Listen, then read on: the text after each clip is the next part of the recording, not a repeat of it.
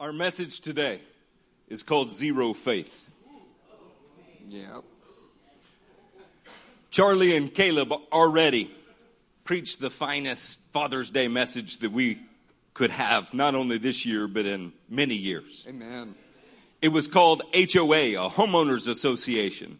One of the major points in the message was fathers start something, but sons continue it. It was masterful theologically, it was masterful practically. Those two things have to be paired for a message to be good. I really enjoyed it. I hope you do too. We want you to download it. We want you to listen to it because the message expresses the heart of this ministry with excellence. Amen. They managed to encapsulate in 50 minutes what we've been trying to say for 18 years. It's something that every father should listen to and every son should study. We have an obligation to the generations to come. There's a slide, Joy, that we want to show. Now, you know that Pastor Eric has been traveling, but sometimes it's hard to quantify what that actually looks like. Like, some people say they drive a lot, and then they meet Daniel and I. This is a whole nother level. This is on a truck that was bought with less than 100 miles on it. This morning I took this picture. 17,000 miles with 38 and 0.5 tacked there on the end just for good measure. With three weeks of the year being out of country where it wasn't driven at all. Well, can we say that we've been traveling a lot? Th- That they have been busy? That the One Association is busy? He has driven approximately 500 hours between the churches, according to the engine hours counted on the truck. As we begin today to talk to you about sacrifice, we want to make it as practical, as applicable, and as implementable as possible. Because we know that you are eager to join us in this great cause. Are you eager to join us? Yes. You're not going to sit on your blessed assurance, are you? This is LCM. We all want some blood in the offering. Look, in 2002, the Lord told me to start this ministry. I'm very proud of that because I was a scared kid. I had no idea what I was doing, and the Lord led me anyway. Yeah. That ought to give us all encouragement for wherever you stand here today. In 2004, in a message called The Dreamer, I outlined life as it would look as we stand here today. That's 15 years before it happened. And at the time, it must have seemed crazy because we were in a garage with 20 people in it, and several of them were drug addicts and several more were prostitutes. So it was an awkward thing to tell the church, we will be stretching to intercontinental ministry. We will raise up from this room fivefold ministers. We will be touching the nations. One of the proudest moments in my life is when my son heard that message as an adult and came to me after I had forgotten all about it and said, I'm proud of you, Dad. You know, how we invest our life is going to make a difference. Yeah. This ministry supports my two closest friends, which was always a goal. Never to be in ministry alone, but instead to raise up a team that was not only competent and in covenant, but that was better than those that founded it. We stand here today and we can say that we have succeeded in that. In 2012, the Lord told me to start the One Association of Churches. It was met with uh, zero enthusiasm, uh, with no participation. And um, most things that the Lord calls do start exactly that way. In fact, I'm very leery of the ministry that pops up overnight with immediate success. I correctly heard from the Lord in 2002. I correctly heard from the Lord in 2004. A blind hog finds an acorn every now and then. These messages are recorded. They're there for posterity's sake. In fact, at this point, we have almost 1,300 messages recorded. I want to assure you, and the reason I'm going through that history is that what we're telling you today, friends, you can take it to the bank. Amen. You can record it. It can be trusted with the same level of veracity that you have trusted in the vision thus far. This January, something happened that we didn't fully explain, and we need to fully explain it. In January, standing right where Charlie is standing, the Lord spoke to me, and He did it through three prophecies in this church. And He said, It's time. You have to cut the tether. You have to step out on a limb. The one association will not rise to be what it is supposed to if you stay at home, so I am sending you. So I set aside the position that I have in this church. We'll never set aside the position we have in each other's hearts. But I set that aside along with its income, along with every other thing, and the two pastors that you have stepped up to lead this church in every way. I've been gone well over 50% of this year. Yep. And they are doing an excellent job. At the same time, we sent a letter to the other one association churches. It said, brothers, we're stepping out in ministry and the Stephens are fully supported only by what comes from the churches. We'll accept no offering from any individual in any church. We'll return it always to the pastor. This was kind of a, a step for us, a step along a journey that always requires more and always requires all you have. That mandate is to take the eight current churches of the One Association and edify them, build them into what they're supposed to be, but also to add four more domestically. We are supposed to have 12 churches in the continental United States that according to Exodus 15, 27 would be springs that fund and support and plant the churches of the nations that are coming from us. Amen. What began in a garage will stretch all the way around the world. As an example of what churches are receiving, I'm asking you to do something. I, I will not reheat a message. I won't take one and just dust it off and share it again. So I'm asking you to go to our sermon app, to go to our website, or to go to our YouTube channel. And we took a message from the Arising Church from this last Sunday and we put it on your website because I want you to see, I want you to hear what the churches are receiving. And then ask yourself, should they be denied seeing it and hearing it? In all of the years that I've been preaching, and it's tens of thousands of messages, the Lord has never spoken to me any more strongly than He did at the Arising Church. Do you know why? He loves them every bit as much as He loves you. He cares for them every bit as much as he cares for you. He wants to birth ministers out of that ministry just like he's birthing them right here. Is that important to you? Yes. We've done away with selfish Christianity. The only kind that we know is sacrificial.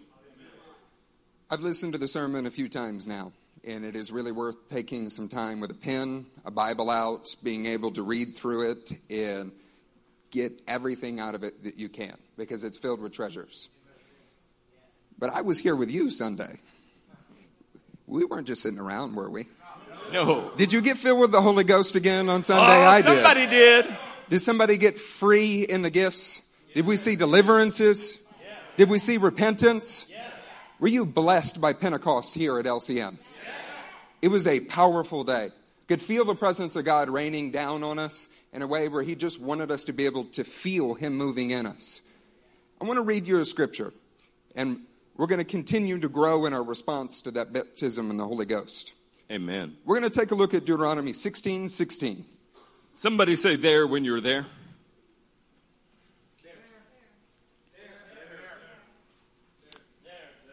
Three times a year, all your men must appear before the Lord your God and place he will choose at the feast of unleavened bread, the feast of weeks, and the feast of tabernacles. We've been able to experience seasonal revival that the Lord is bringing in that are Yeah. supposed to direct us to the way that God is moving, where He's building us up, causing us to stretch out further. We're watching these things that God instilled in the Word happen in our own lives. Were you blessed by it? Tell me one more time. Were you blessed by it? Yes. No Hey, man. No, we need to hear it again because I just got to ask. I heard dozens of people got baptized. I heard that people got filled with the Holy Ghost. I heard that people came to repentance in a way that they have never before. Is that a look? Is this a donuts dad service, or is that the kind of thing that the heavens rejoice over? Then how do we rejoice, church? Is, is it um, like we've been arrested? Do you actually have shackles and handcuffs on or can you rejoice over souls saved? Hallelujah. You guys in the back did better than you guys in the back did very well. Come on, he's not here for every service. This makes us respond like men. So, three times a year, we have these feasts that are lined out. And then it says, No man, say no man with me, No man. should appear before the Lord empty handed. Each of you must bring a gift in proportion to the way the Lord your God has blessed you. And you were blessed on Sunday, weren't you? This should draw a question to mind. You know, I know that you were blessed. I know that you were blessed because while I'm away, what I am fed by is I watch every service. I watch them, I take notes about them, I, I talk to each of the pastors. The real question for me was not was the amazing body of LCM blessed on Pentecost. My real question is after hearing Judah just read to you Deuteronomy. It's not really what the Lord gave to you on Pentecost. The question is, what have you given to the Lord? Amen. Because no man is allowed to appear before the Lord empty handed. So we stand and we say, more love, more power, more of your spirit in my life, more of you, Lord. We want more. And I'm asking you, what did you bring for the Lord in response to what the Lord has done? Verse 17 is worth reading again. Amen. Each of you must, not might, each of you must bring a gift in proportion to the way the Lord your God has blessed you. Let that settle on your soul because we're in a time of unparalleled consumerism. We come to consume. We do not come to contribute. This is selfishness in the highest order. And LCM is doing better than any church that I'm aware of. And yet we are affected by the culture around us. Because when we read about Pentecost, we hear what the Lord will give us, but we do not hear that we must bring something to the Lord. Yeah. So I want to ask, do you have an insatiable, an unquenchable, a compulsive or voracious desire to sacrifice for the Lord in material, real, practical ways? Are you sure? It's not just an inward feeling that you're open to. It's something that you're expectant and looking forward and eager to do. Three times a year, they did this in Israel. It's important for us to ask ourselves whether our walk is being defined by consuming the Lord's blessings or becoming the blessing of the Lord. It's our hope today to move you. That's my hope every time we stand before you. We try not to waste your time. We want to move you beyond consuming and into courageous contribution to the Lord's work. Anybody want to be courageous? Yes. What is it? Rock, chazak, ve'ematz? Amen. Important syllables sometimes change all of the meaning to a native speaker. To be strong and courageous in contributing, not strong and courageous in consuming. I don't want to be a pig at the trough my whole life. The greatest joys that I've ever seen have to do with what you're able to do for someone else and in someone else. Church, the reason that I'm standing here with a very few opportunities to speak to you this year and speaking on the subject that we're speaking on is because those of you that have known me for almost three decades can count on one hand the number of times I've ever talked to you about money. It is true. And just as the Lord told me to start LCM and the One Association, He's told me we're going to plant more churches in the U.S. We're going to plant more churches in Indonesia. We're going to plant more churches in Peru. We're going to do it in Turkey. We're going to do it in Israel. Somebody ought to say amen for that. Amen. We're going to do it throughout the Muslim world. I can say with absolute confidence that you may never again have the kind of opportunity to join in the tangible and practical work of the Lord quite like what is happening right now. And that's somebody that's been in the kingdom working at it since 1993 every day of my life. There has never been an opportunity like now. So without apology and with all directness that you've come to expect from me, I am openly asking you to support this church right now. you'll never be able to give directly to the one association. Everything must go through the churches because the church is the pillar and the foundation of God's work Amen. on earth. So, how courageous are you today? Go to number six with me. Some of you found out that we're talking about contributing rather than consuming, and your zeal left with your donut holes. You there?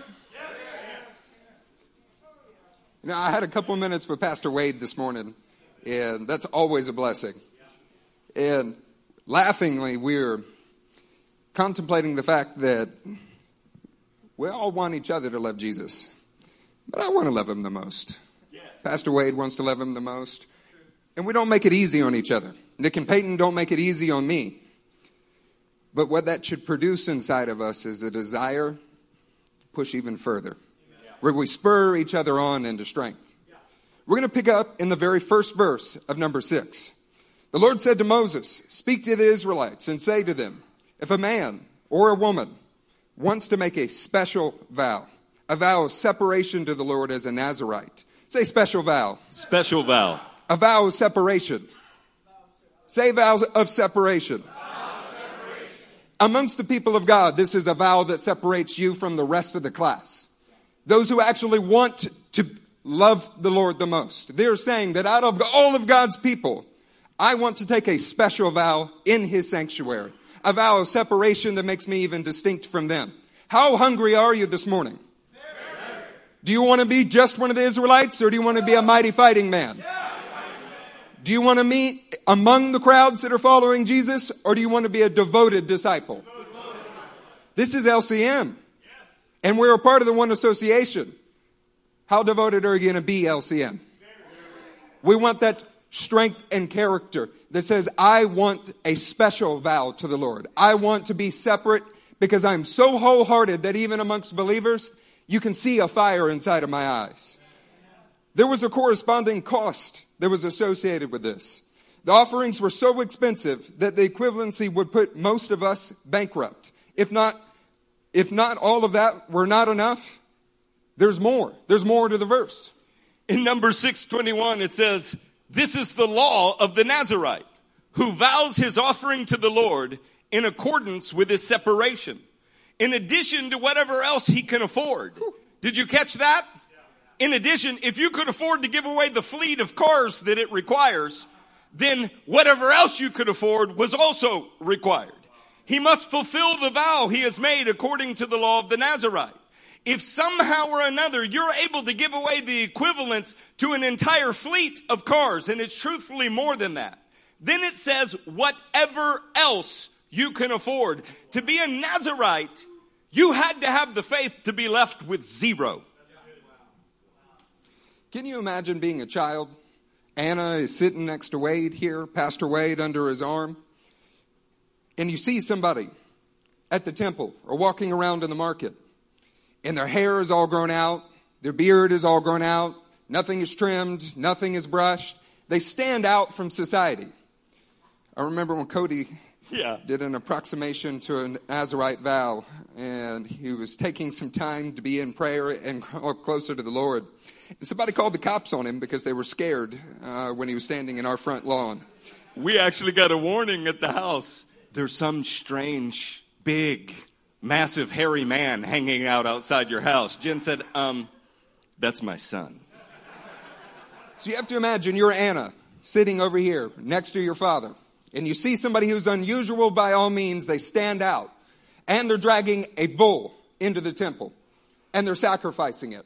Or maybe a new car, and they're setting it on fire out in this parking lot as an offering before the Lord that just burns up right in front of you.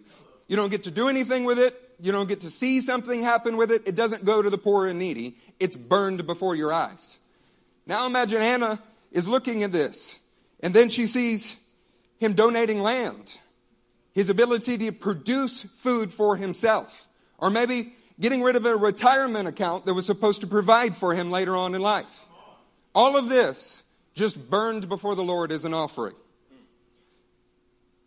Anna would ask a question, wouldn't she? If she saw some strange man doing all of this, why is he doing that, Daddy? it was meant to draw curiosity. It was meant to make Israelite children look and say, why is it that this man is doing this? And there was a specific answer for this. He was one who was specially devoted to the Lord, one who was willing to make a vow of separation. Are you willing to make a vow of separation today? Yes. yes. See, this was meant to draw questions from our children, from our sons. I want to tell you that I never had to ask a question like this. See, very early on, I remember watching businesses be burned up in flames that immediately bought a plane ticket or paid somebody else's bill. And I got to see over time the fruit of it. But in the moment, it was just an offering before the Lord. It just looked like you set it on fire right there. The businesses that I saw sold that brought us into India, that helped build out the original sanctuary, that is the time frame that many of you were born again, or the person who brought you to the church came. Mike was there during this time frame. He's now a pastor in Dallas. This is an interesting season in our lives, and offerings were being made that were a special vow. There are several locations in Houston that my father owned shares in, that he helped manage, that he worked in. Do you know who his firstborn son is? It's me. Whose inheritance was set on fire in that day? I want you to think about it for a minute. Whose inheritance was set on fire that day? I want you to consider that what the Lord finds pleasing and should be an inheritance for your children is not what the world thinks is pleasing. Your daughters, your sons, they don't need some great lump sum that you're looking to give them. They need a fire inside of their soul that says sacrifice Amen. is worth it. What that trip did for me is it showed me who I am called in Christ. It stirred something up inside of my soul that set me on the path that I am now. You might need to take a look at your lives and see what can I offer to the Lord? What can I set as a flame right before Him that I don't get to see the benefit of, that I don't get to put in someone's hands? It's not a set of keys. It's not a stable income, but I'm trusting that God will produce something victorious out of it. The reason that I'm standing with the men that I am now is because I received a heart for the nations. The Lord began to work on my soul and it's what led to me being transformed. You know, it's easy to do with a mission trip. Well, we're talking about visions that are bigger than a single trip in this room. How burns the fire of your soul today? Are you smoldering and self sustaining? In this room, you have a love for the Lord, but it's enough for you, your wife, and your children to know more? No. See, the kind of fire that we're talking about is one that is inquenchable, insatiable, that cannot be subdued in this room. See, I learned a life of sacrifice. It wasn't just a one time event. Many men in this room have left houses, have left businesses, have left jobs. But that's not enough for the future. We have accomplished things, but we are not going to rest on the milestones of the past. We're going to see what we have done fulfilled in the nations on Amen. a grand scale.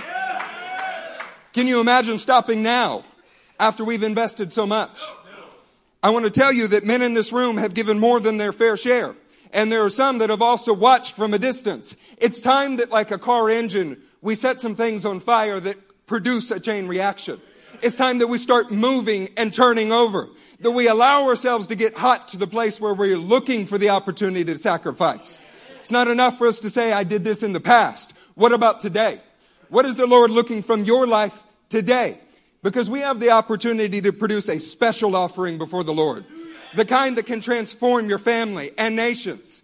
We're not looking just to have a stagnant Christianity that is enough for you, Susie and Johnny, and no more. How do you think these things were accomplished in 2002, 2004, 2012, and even up to this day? It was done by the sacrifice of men who held nothing whatsoever in reserve. Pastor Wade, Pastor Matthew, Pastor Eric, are men that are capable of doing anything that they want with their lives. I don't mind saying that as far as a business standpoint is concerned, those of you in the room who find yourselves astute, they had the potential to make far more than you did. They did make more than you did at some point, and they chose to throw it away. It's not as if this ministry at any point in time has been careless with money. We're speaking about something that we have seen demonstrated that a What feels like just being burned up in the moment produced what you are experiencing right now. In this moment, what you are benefiting from, what your children are benefiting from, that you've been apart for two, three, four, five years, but took 20 to produce for you, was done through the sacrifice down to zero, where there is no holds barred, nothing left, like a fire that was all consuming, looking for the opportunity to contribute to the work of God. We are on the edge of another great vision. We're on the edge of something that is going to be remembered in the kingdom of heaven for years to come. It's time that we run to take our place before another does. I want to tell you that it is a privilege to con- contribute in any way, shape, or form, and that God will make sure that His word is accomplished. The question is, will you participate in it or not? You have the opportunity to run to take your place in the kingdom of God. And it's not an extended time frame. It's do I want it or am I going to shy away and hide under my chair? Do you want to take place in it? Steve Thomas, do you want to participate in it? I know that you do. I know that this church wants to. And I want you to understand the gravity of it. It's not one of those events where you're donating to some mythical event where children somewhere in a faraway place are going to somehow receive it, and 70% of it gets lost in an organization and in some CEO's pocket. You see what happens with it. You have an advantage. You don't even have to light it on fire. You get to watch something happen with it. In the biblical setting, this Nazarite has to watch it ascend into the heavens and trust that God sees it. You get to trust that God sees it and then watch it happen on the earth. Isn't that a blessing, church? You know, I am blessed beyond belief to be standing here with a son. But the truth is, is I've been blessed for many years with sons in the church. They're pastoring in other places. They're sitting in here. This whole idea comes from Numbers 3.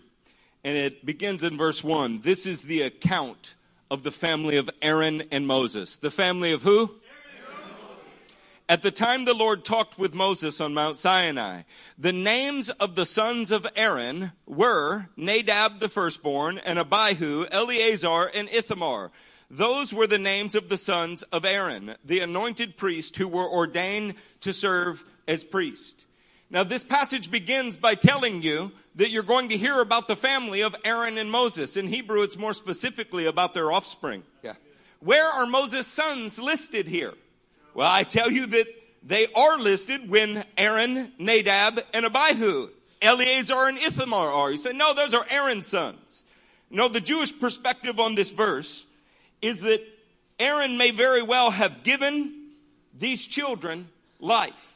But because Moses taught them the Torah, they are considered his sons as well. Amen. It's actually written in Sanhedrin 19b, a passage in the Talmud, Whoever teaches the Torah to a son of his fellow man, regard, the scripture regards to him as though he had begotten that child.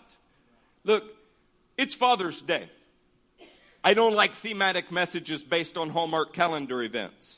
I, I, never have. So very often on a holiday we preach about something totally different, much to the chagrin of all of our guests.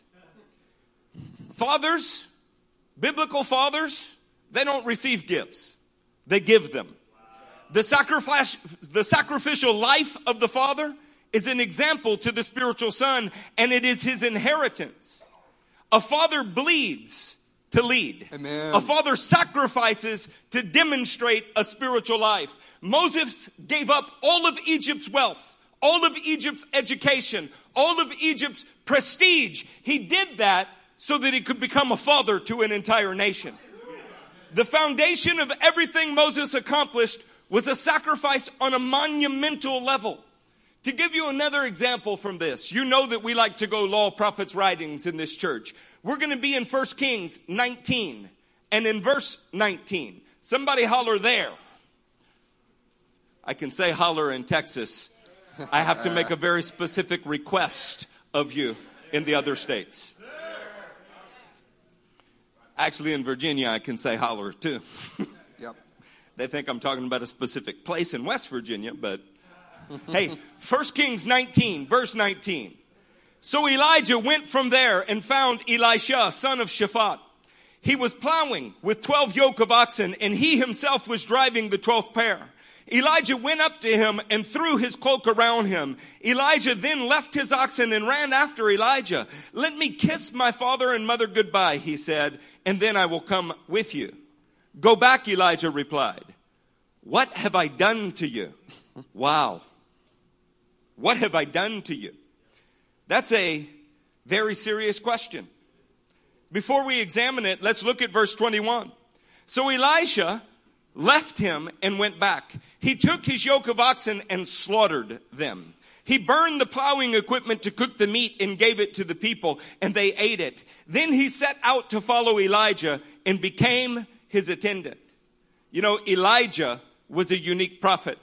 And he had sacrificed all in his life for the glory of God. He had stood against all for the glory of God. He suffered for the glory of God. His question to Elisha was a very serious one. What have I done to you? He knew what he was asking Elijah to do because he had done it. He knew the sacrifice that it would take because he had done it. And he was concerned in that moment about a man who would be a spiritual son and the sacrifice that it would take for him. Elisha responded. He responded by giving up his family. Amen. Say, oh, that's not godly. For Elisha, it was. You know, every holiday that rolls by, every single holiday that rolls by, I'm reminded how much I love Jesus. Say, how on earth could that be? I'm reminded because I have a whole host of relatives that have not one thing to do with me because I intensely burn with a love for Jesus and they feel guilty about their existence. I don't have to say anything. If I sit in the same room with them, they begin hurling accusations. They begin attacking because darkness hates light. Every single holiday, I am reminded of just how much I love Jesus. The more the love of Jesus cost you, the more he is worth to you. A salvation that cost you nothing is worth absolutely nothing. If you don't pick up a cross and follow him at great cost, then he's not actually worth anything to you. He's a trinket in your life. Hmm. Elijah understood this. And he understood what it would take for Elisha to become Elisha. He gave up his family. He gave up his business. He's not able to go back to plowing anymore. He gave up his provision and he did it in the pursuit of the glory of God. Now, you must wonder what happens to Elisha after this. What happens when he gives up his business, he gives up everything that he has? At some point, Elijah is going to die. What is he left with? Much like the disciples, at some point the Christ was going to leave. What are they left with? We're going to put 2 Kings 2, verse 11 on the screen. I'll read it to you. As they were walking along together, suddenly a chariot of fire and horses of mm. fire appeared and separated the two of them. And Elijah went up to heaven in a whirlwind. Elijah saw this and cried out, My father, my father, the chariots and horsemen of Israel. And Elijah saw him no more. Then he took hold of his own clothes and tore them apart. Say, tore them apart. Tore them apart. He picked up the cloak that had fallen from Elijah and went back and stood on the bank of the Jordan. Then he took the cloak that had fallen from him and struck the water with it, and it divided it into two. Then he crossed over it. Elijah received a double anointing from what his father, his mentor, his teacher had, and he received the mantle that he had carried. Elisha calls Elijah his father and taught him sacrifice, the anointing, the prophetic mantle. He was his father even though he was not born to him, yeah. much like Moses and Aaron's sons. Elisha goes on to do exactly twice the number of miracles that Elijah did. The greater sacrifice, the greater the glory is. Say that with me. The greater the sacrifice, the greater, the, sacrifice, the greater, the greater that the, the glory, glory is. This is the inheritance of a son of God. See, a son learns from watching his father the glory of the greater sacrifice. He learns it as a lifestyle. He learns the cost so that he can walk in it his entire life and never back up from it. This is what it means to be blessed in your life, is to have the armory of heaven at your disposal, to have the resources of heaven at your disposal because you've left none for yourself here. So, I what is it that you think your children need this morning? We're going to consider 1 Kings and 2 Kings in this moment. Do we read this example in the Word? And in this room, you think Disney World is more important? You think a lump sum at the end of your life is more important? We're going to take a moment and we're going to evaluate in this room. Does your life reflect Elisha and Elijah? Or does it look more like the world around you? Come on, I know the character of the men and women in this room. If that is the case, we do not have to stay that way this morning. We have the opportunity to be remembered like Benaiah's father, Jehoiada the priest, who was a man who made sacrifices but raised up a warrior. You have the opportunity to be remembered like David, who his investments were strictly for the kingdom of God being raised up. In this room, each of you have the chance to be a mighty father like Elijah himself. You can give your sons a double anointing of what you have. Do you want your children to have double the anointing that you do? It only comes through sacrifice. And it does not come from worldly treasures. It does not come from storing up wealth for yourself. It comes from living a life that is insatiable, that is unquenchable, that is compulsive for the kingdom and voracious. We're not going to live quiet, balanced lives. We're going to be men like the men of the Bible. You know, I can't help but be proud of my son. Um, I hear the Spirit flowing out of him and saying the same things that he's been saying to me my whole life. You know, that really is what an inheritance looks like. You learn to walk in the footsteps of your fathers. I want to show you something in 1 Chronicles 21. And I just got to be honest, I'm going to take a rabbit trail while you're turning there. How many people have you sat beside their hospital bed Mm-hmm. or watch them waste away with zero activity in their life and nothing going on for the kingdom, not surrounded by a community, but instead dying in total isolation?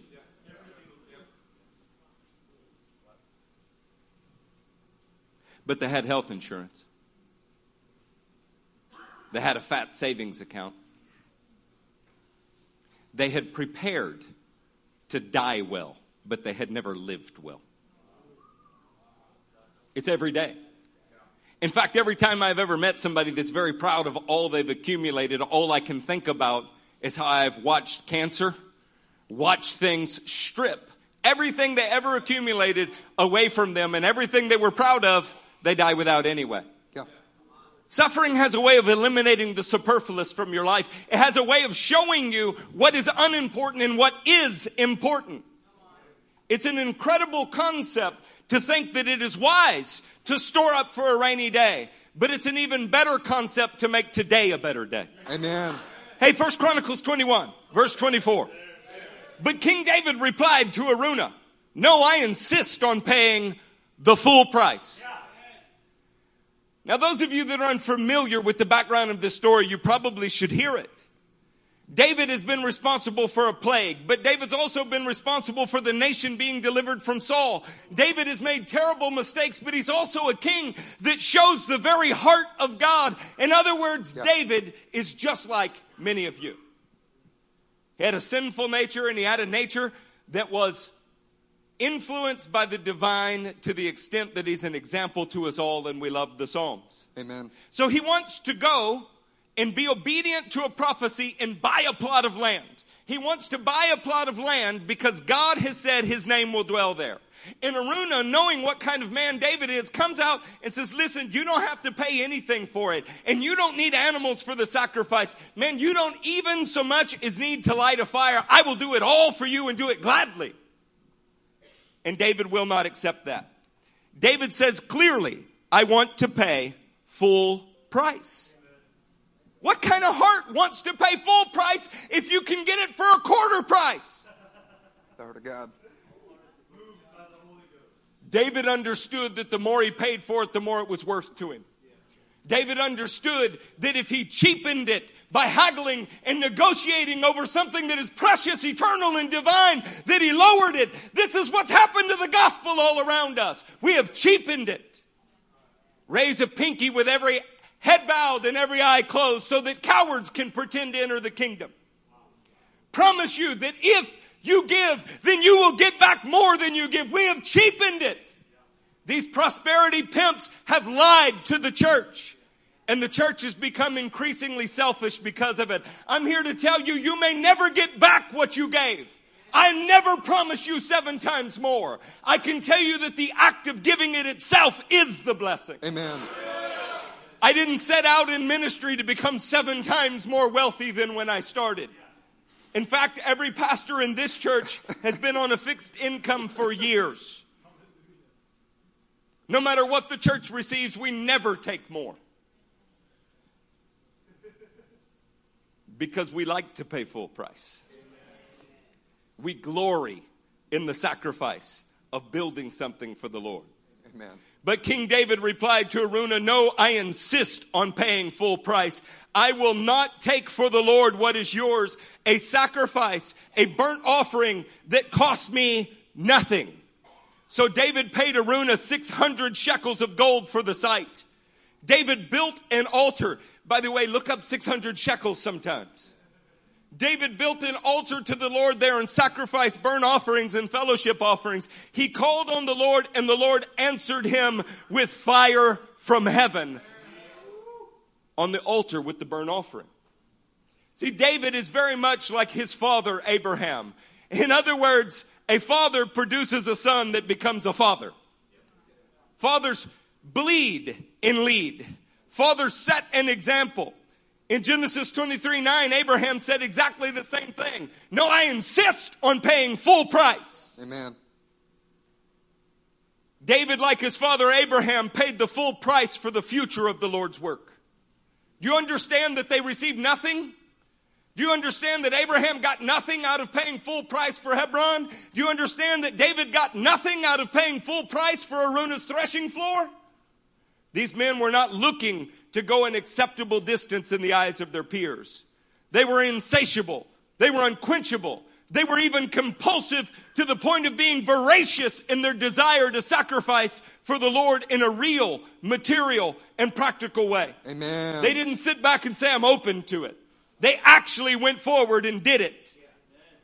Now, when I speak of Abraham, understand he succeeded in securing the site of his entire family's resurrection from the dead. See, he didn't see it as an investment in the now. He saw it as an investment that would literally be good for an eternity. In the case of David, he succeeded in securing the site where God's name would dwell and his son would build a place.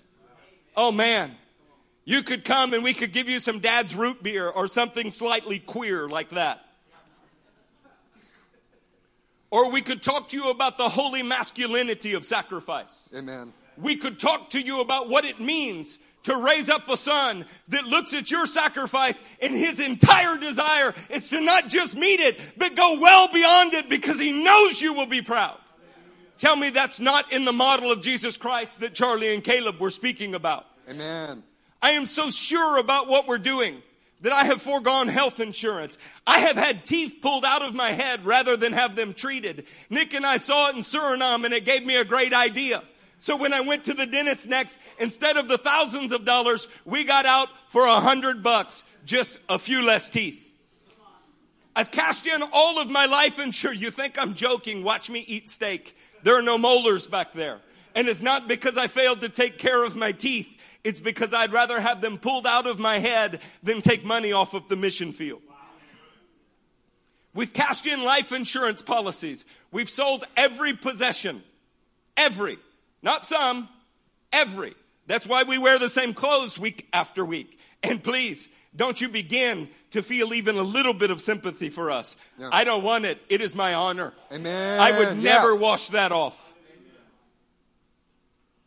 Wade and Matthew, the elders, they've sold houses. They've left businesses. They've joined in every sacrifice, right down to you saw your pastors painting the floors with you. You saw them go without sleep. You saw them use diamond bits on glue that was as stubborn as the sin in some of your hearts.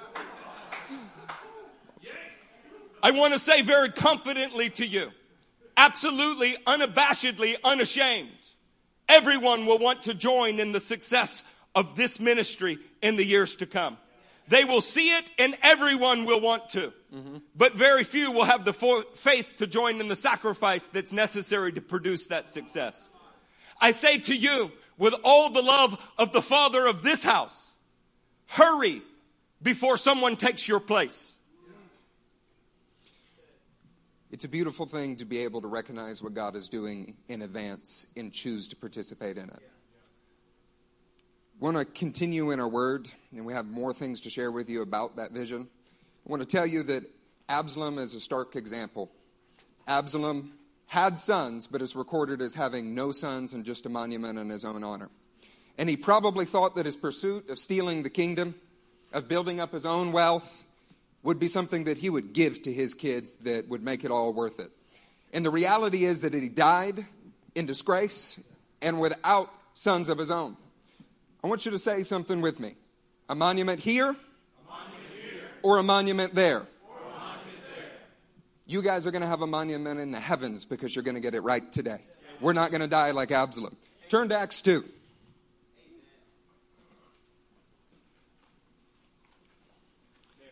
as we are in Acts 2, I can't help but reflect on what my son is saying. And I can't because I've stood present day at Absalom's monument. Yeah. He left something sticking out of the earth there. Nobody gets saved there. Nobody gets spirit filled there. Nobody gets water baptized there. Lives are not dramatically transformed when looking at Absalom's monument to selfishness.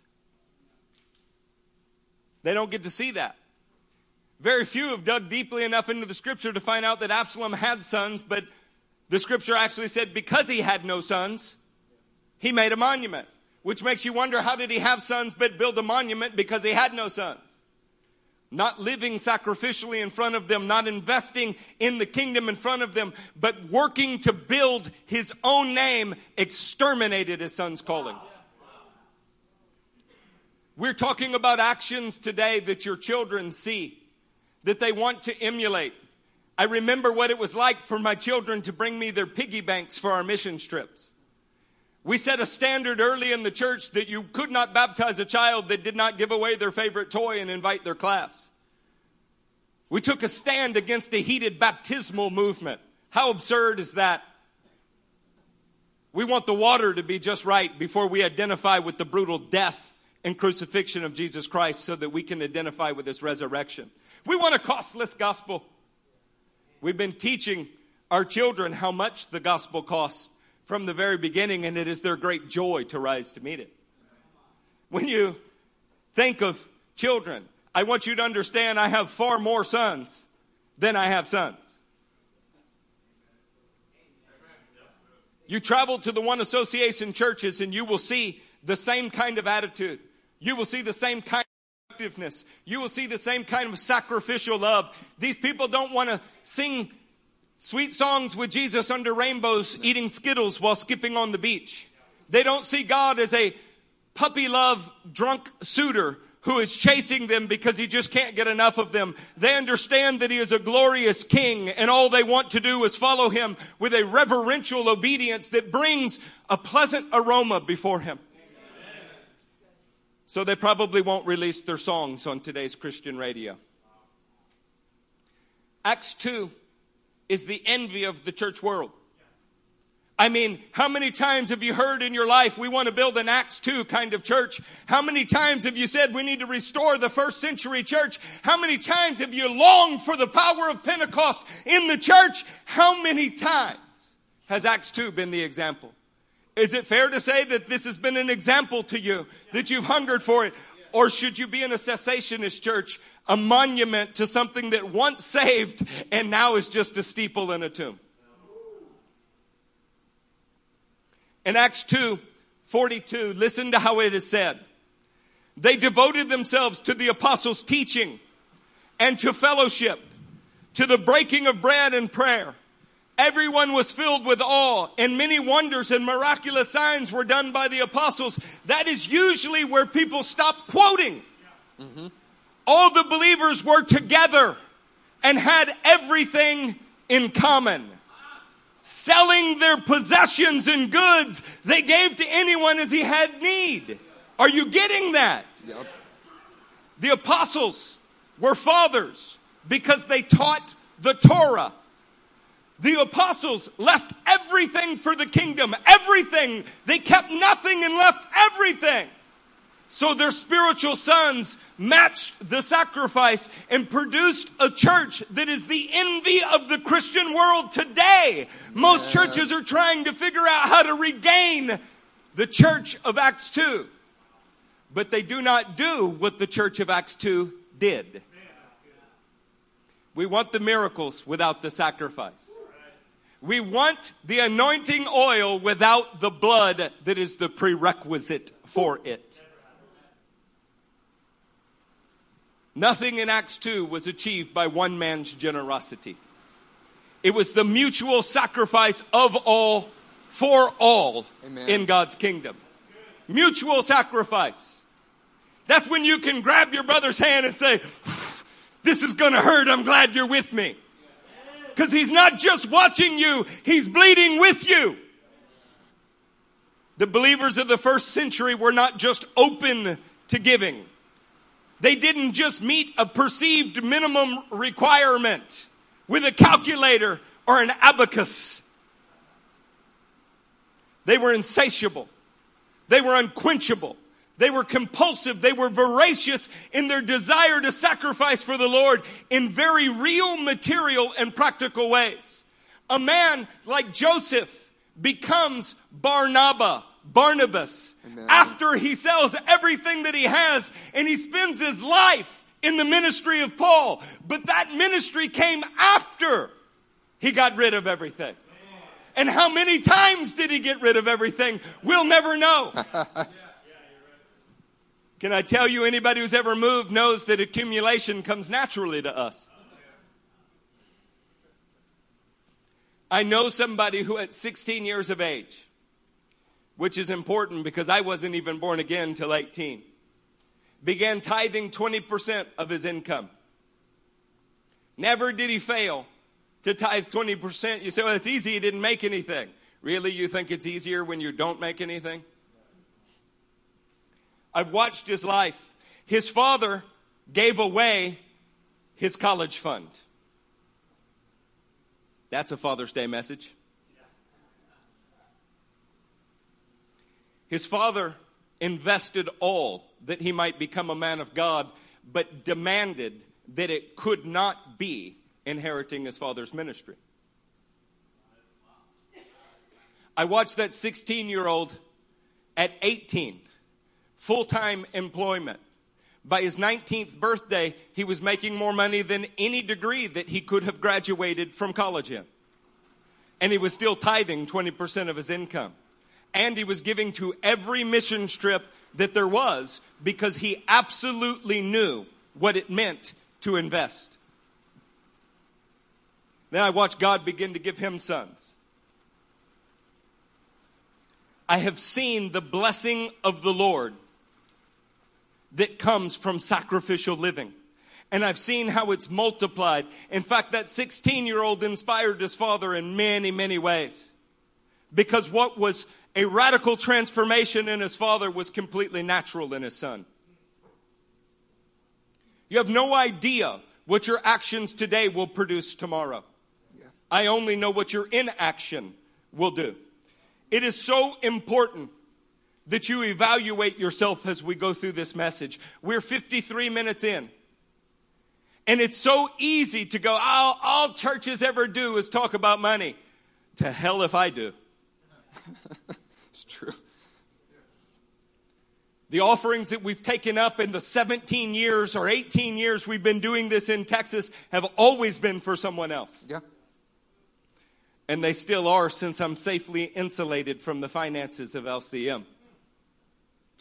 You're not even permitted to give to the one association. But I can tell you that this church is the largest contributor to the one association. Yes, Although the other churches are right on your heels. Well, no, we're going to have to work at it. Come on. Turn to a familiar passage with me. Look at Revelation 14. I'm going to take a look at the 13th verse.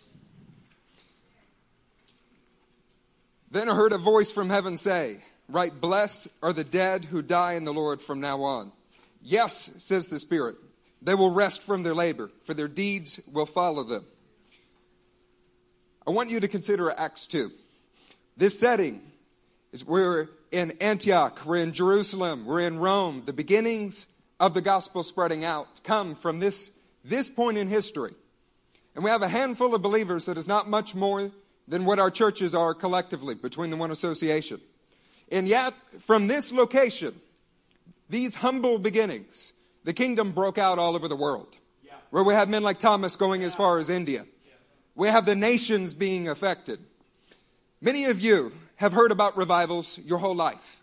You've heard about a time when churches were more serious about missions. You listen to sermons by Leonard Ravenhill, back from John Wesley before the Methodist Church became what it is today. In this moment, we have the opportunity to physically participate in something that our deeds will be remembered into eternity. Your sacrifice may not make it into world history, but just like the men in Acts 2, we're going on the edge of making kingdom history here and now. We're making a monument in heaven. A handful of spirit filled, devoted, sacrificial, and insatiable men set the world on fire by giving their literal all, all of the time. See, we say all in. We say, I gave it my all. We often use that as a euphemism and don't actually mean that we gave all. We carelessly throw around the word 100%. Oh, I'm 100% with you. The way that it looked in Acts 2 was they literally had all things in common. We have the opportunity in this room for that actually to be true about you, for it to be true about me, that we have all invested. That we're not giving 10% of what we hold. Like Ananias and Sapphira, we have the opportunity to evaluate what we are choosing to give and being wholehearted and truthful about it. Because we can't say that we are all in and then give 80%. If you're going to give 80%, then just say, I'm giving 80%. I want to live a life like Acts 2. Do you want to live a life like Acts 2? We don't have to hear and read about revivals. We can participate in something in our day and age that will shake the nations. That we will see our sons and grandsons and spiritual children spreading out over the earth even more than we have now. But what it takes is sacrificial investment on our part. I want to remind you of our Legio Fulminata story. You've heard it many times. A few of you have your bodies marked as a reminder about it. In this story, that happened in Turkey. God had ordained 40 martyrs, but there were only 39. One man would be honored to fill the need and only one. One man came off the bank, and that was the only slot that was available. There were multitudes on the banks. There were feasting, had warm baths. We cannot simply look idly by on the banks as these men stand on the ice while we hug close to our food and warm baths. See, there was a multitude there that watched it, and yet only one had the honor of participating in it. Maybe some of them were inspired and got born again later. That's great. I'm very happy for it. But that's not at all the same thing as the man who ran to stand on the ice. We have the opportunity to stand on the ice with men who have given their all to see this ministry built and daily are giving their all to see each of our missionaries supported who have never missed a payment and genuinely have more than they need on most occasions. Stretching out to the other churches all around this country and in other countries, while personally themselves be made poorer and poorer. We have the opportunity to stand on the ice with them, and we cannot sit back where we have warm baths, comfortable food, but only a few of us will have the opportunity to be the first to reach that goal. I want to be the 40th man. Not the 200th who had to watch a thousand other people go before I worked up the courage. I want to be the 40th man in this room. Philippians 4:17 says that not that I'm looking for a gift, but I'm looking for what may be accredited to your account. Saints, you know me. I'm not speaking about something that I will personally receive.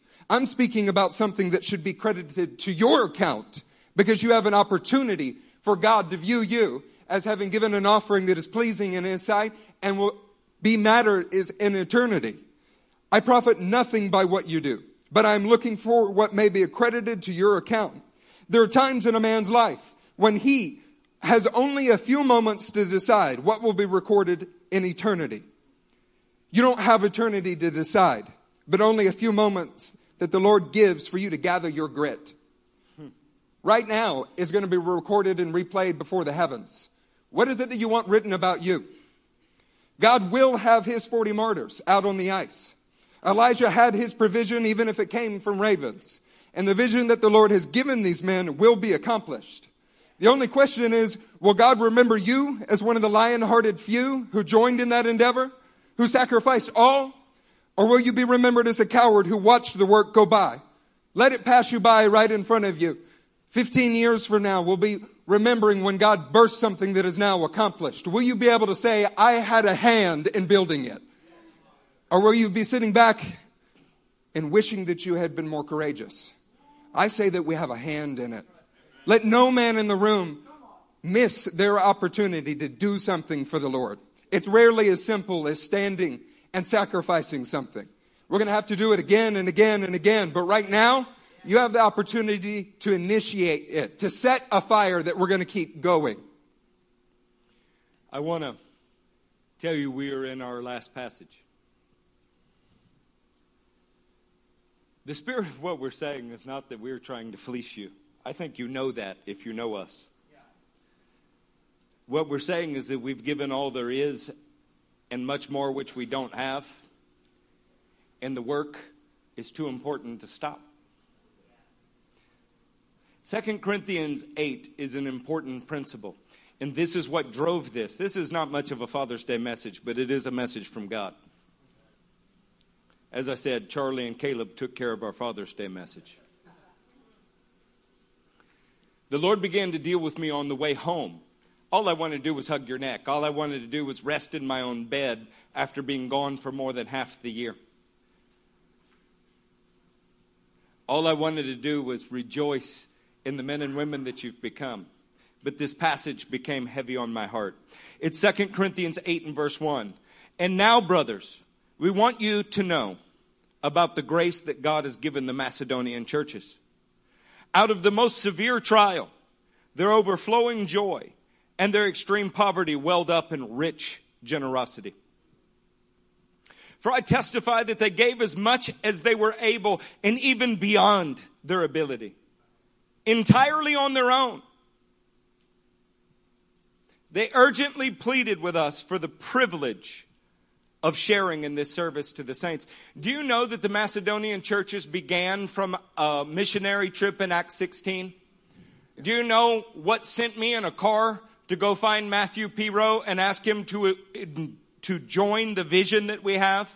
What scripture it was? It was Acts 16. And God began to deal with me about the privilege of sharing in the service. I've often been prideful. I'm praying the Lord circumcise that away. Preaching about a subject like this is going a long ways to cutting away things from my own life. My attitude has always been, it's a privilege and I don't care whether you participate or not because we'll get it done anyway. It's, it's, it's been a, a slight macho bravado in that. And I'm not going to lie, I enjoy it and the Lord began dealing with me. I cannot deny you the privilege of doing the very work that God called you to do. We cannot do that. I've just come from the other churches and I want you to know they've been generous beyond their ability. I'm talking about the faith to give all the way to zero.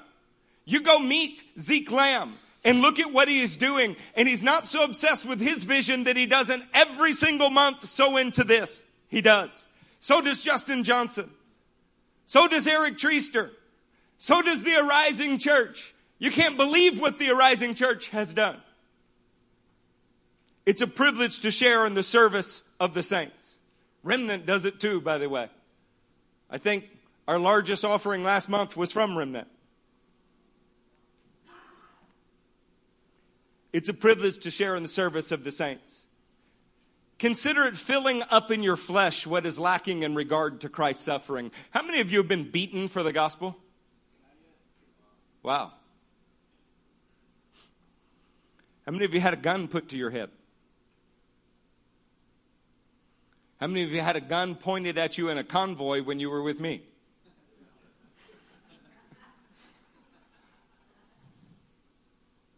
How many of you have been detained in an airport for hours because of security? Who's been stripped and interrogated?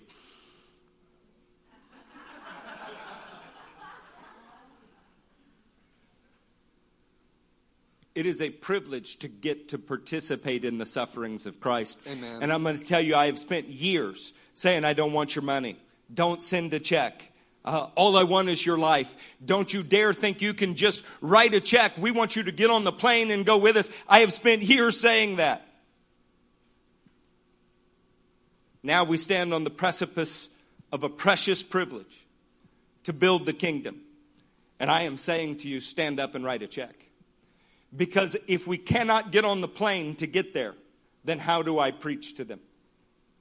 If we cannot get in a car and drive to them, then how do I do it?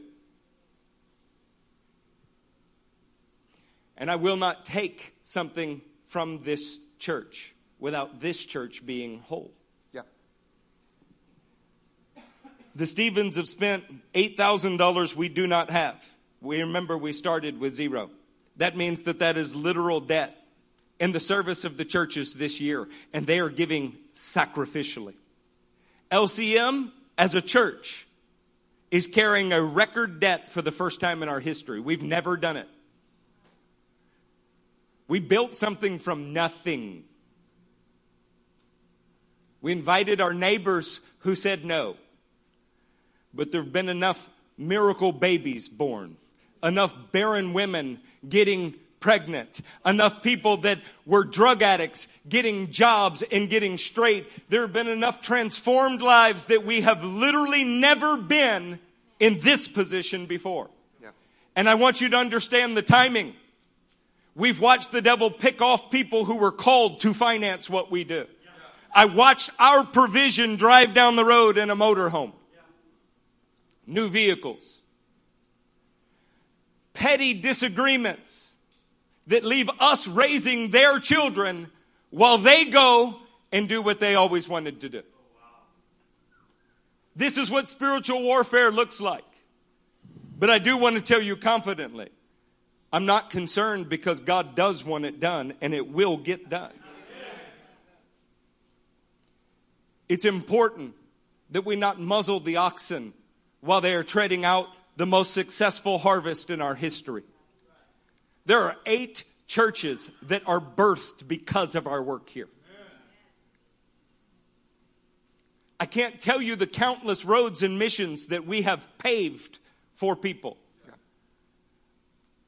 I bet I've slept more on dirt floors in India than anybody in this room other than Grace. I've been sick in every country that I've gone to, but you know what that has produced over all of these years? We're doing ministry on every continent that's not covered in ice. This is not the time to back away from sacrifice. It's the time to embrace it. Amen. In 2 Corinthians 8, he goes on to say some other things.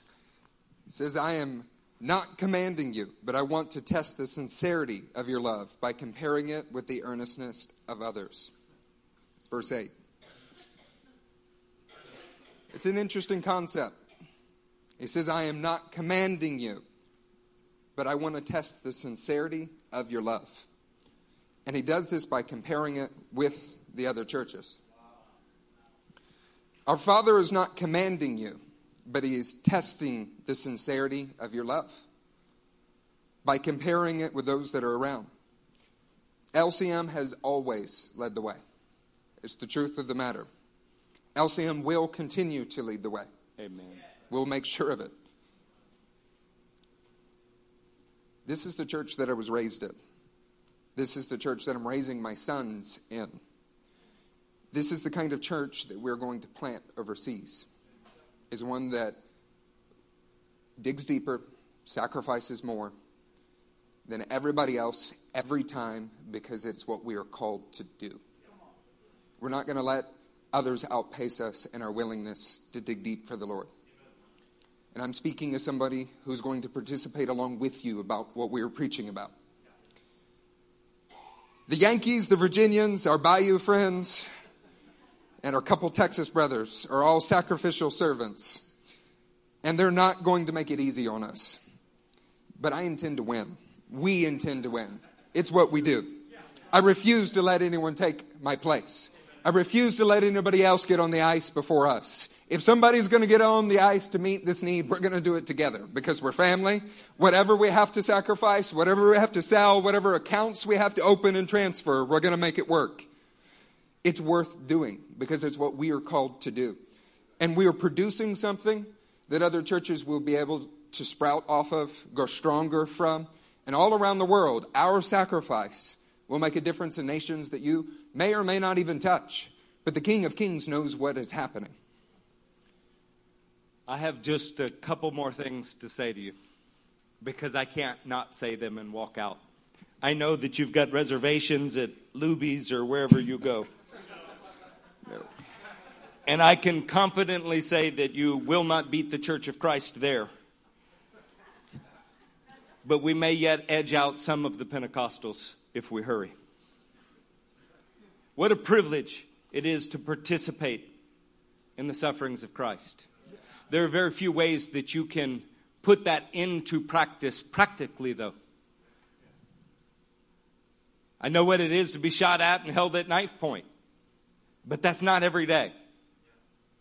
You may get a courageous moment at some point in your life that you get to stand up, but every day you get a chance not to be a coward financially. Amen. There could be this voice screaming in your ear. I know many times there was in mine, and I even saw it in the prophet Elijah.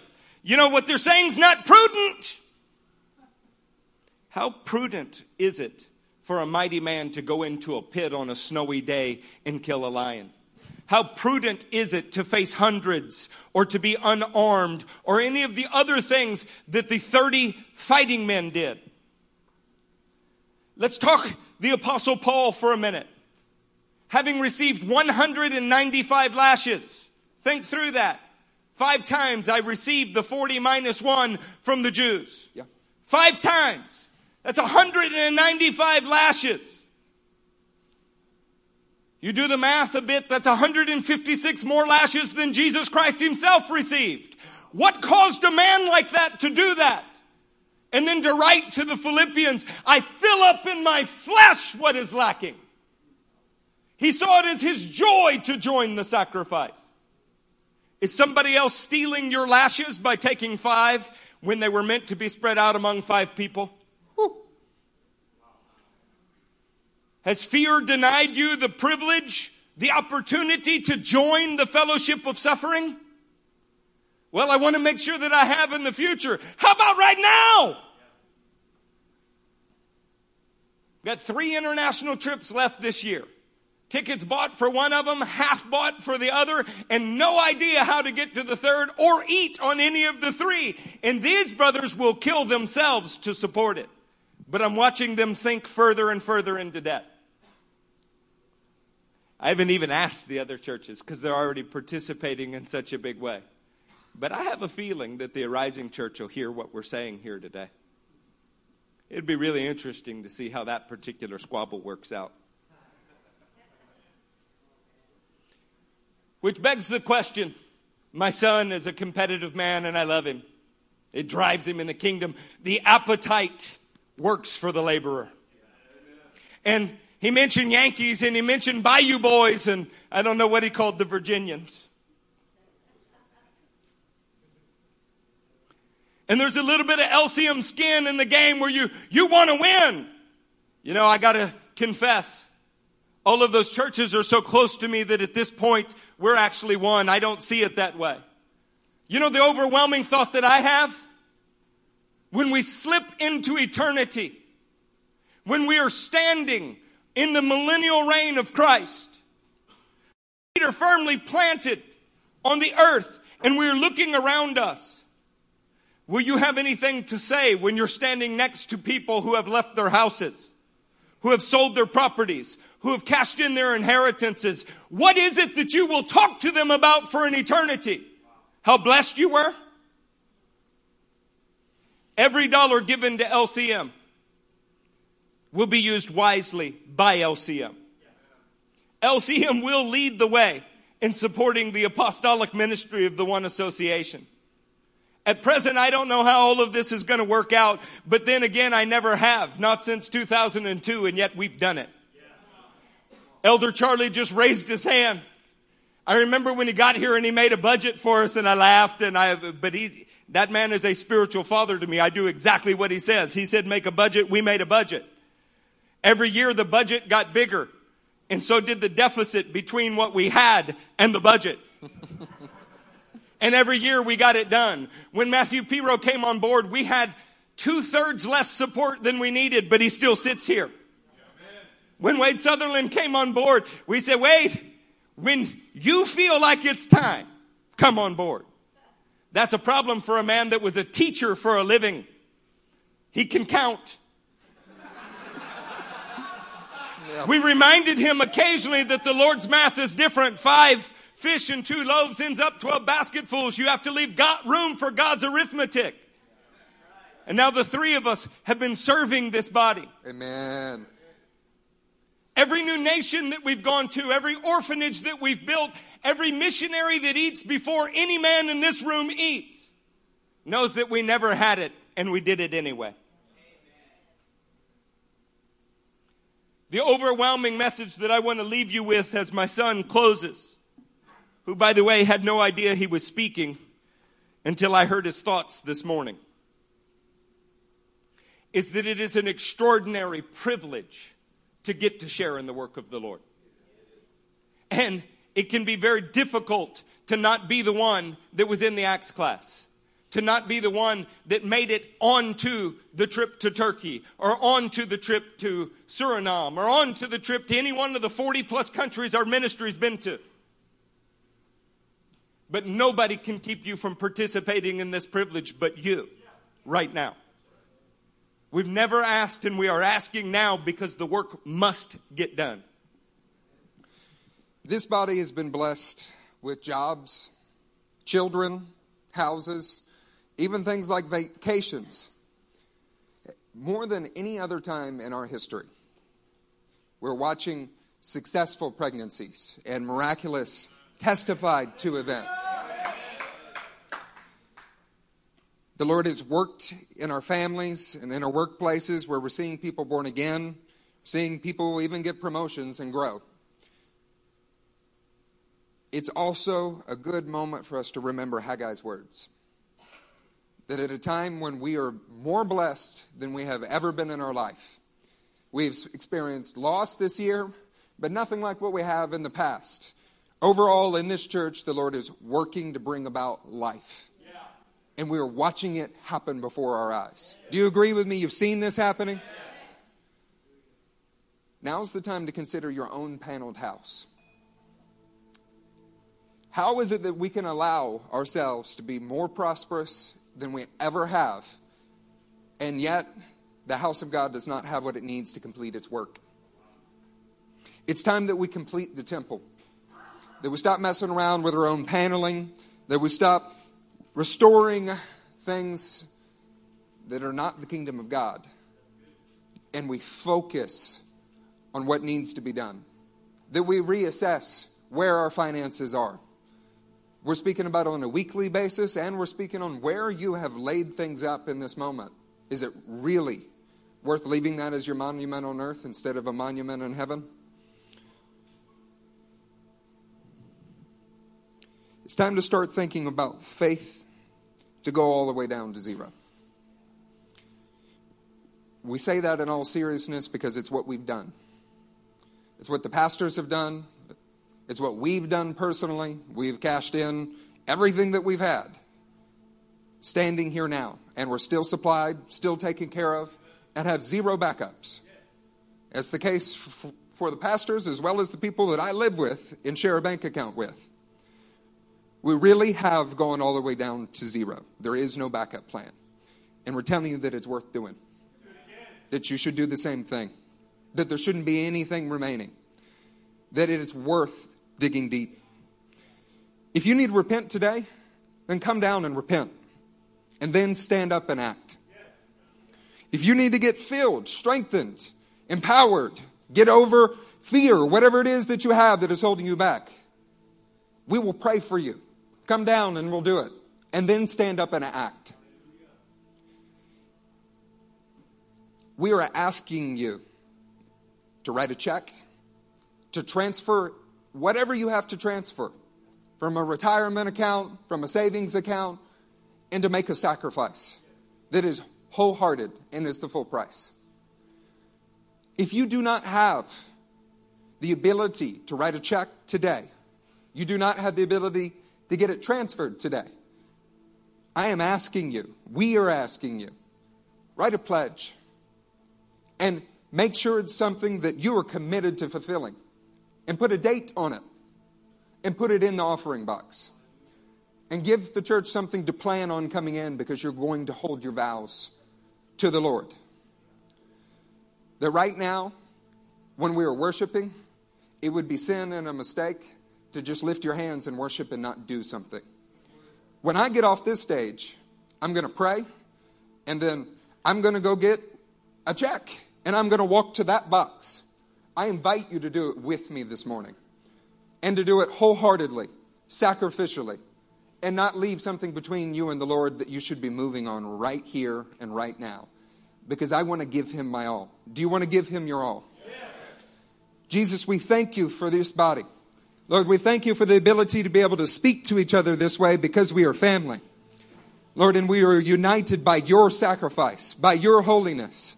Father, we're asking that right now you would help us, you would move our hearts, and that we praise you for the opportunity to participate in what you're doing in this kingdom. Jesus, that you would stir us up to zeal. Lord, I praise your holy name. You are good. You will allow us to see your kingdom coming down upon the earth. Holy One, let your spirit rest in this place and move men to action. In the name of Jesus, we pray. Amen.